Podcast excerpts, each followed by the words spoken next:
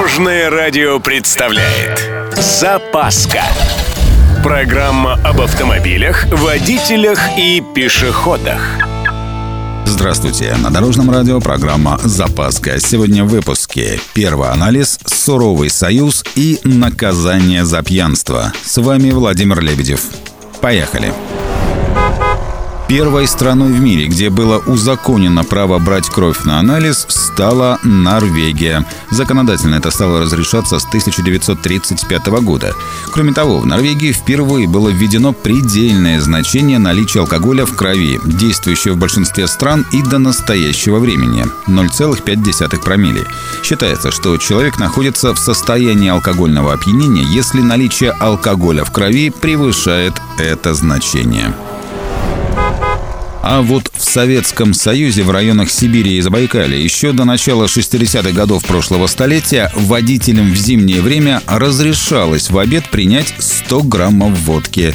Что интересно, в то время вообще состояние водителя определялось инспекторами ГАИ на глазок. Если что, запах там или неадекватность – к врачу, наркологу.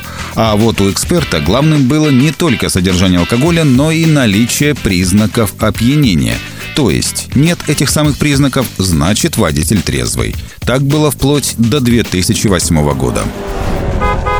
Ну и для справки, сейчас штраф за езду под шофе 30 тысяч рублей. Ну и лишение прав на полтора-два года. Это если в первый раз.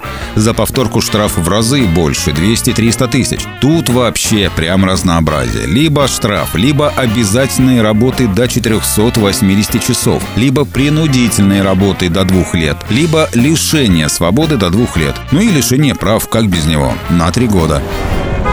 На этом у меня все. С вами был Владимир Лебедев и программа «Запаска» на Дорожном радио. Любой из выпуска вы можете послушать на нашем сайте или подписавшись на официальный подкаст. Дорожное радио.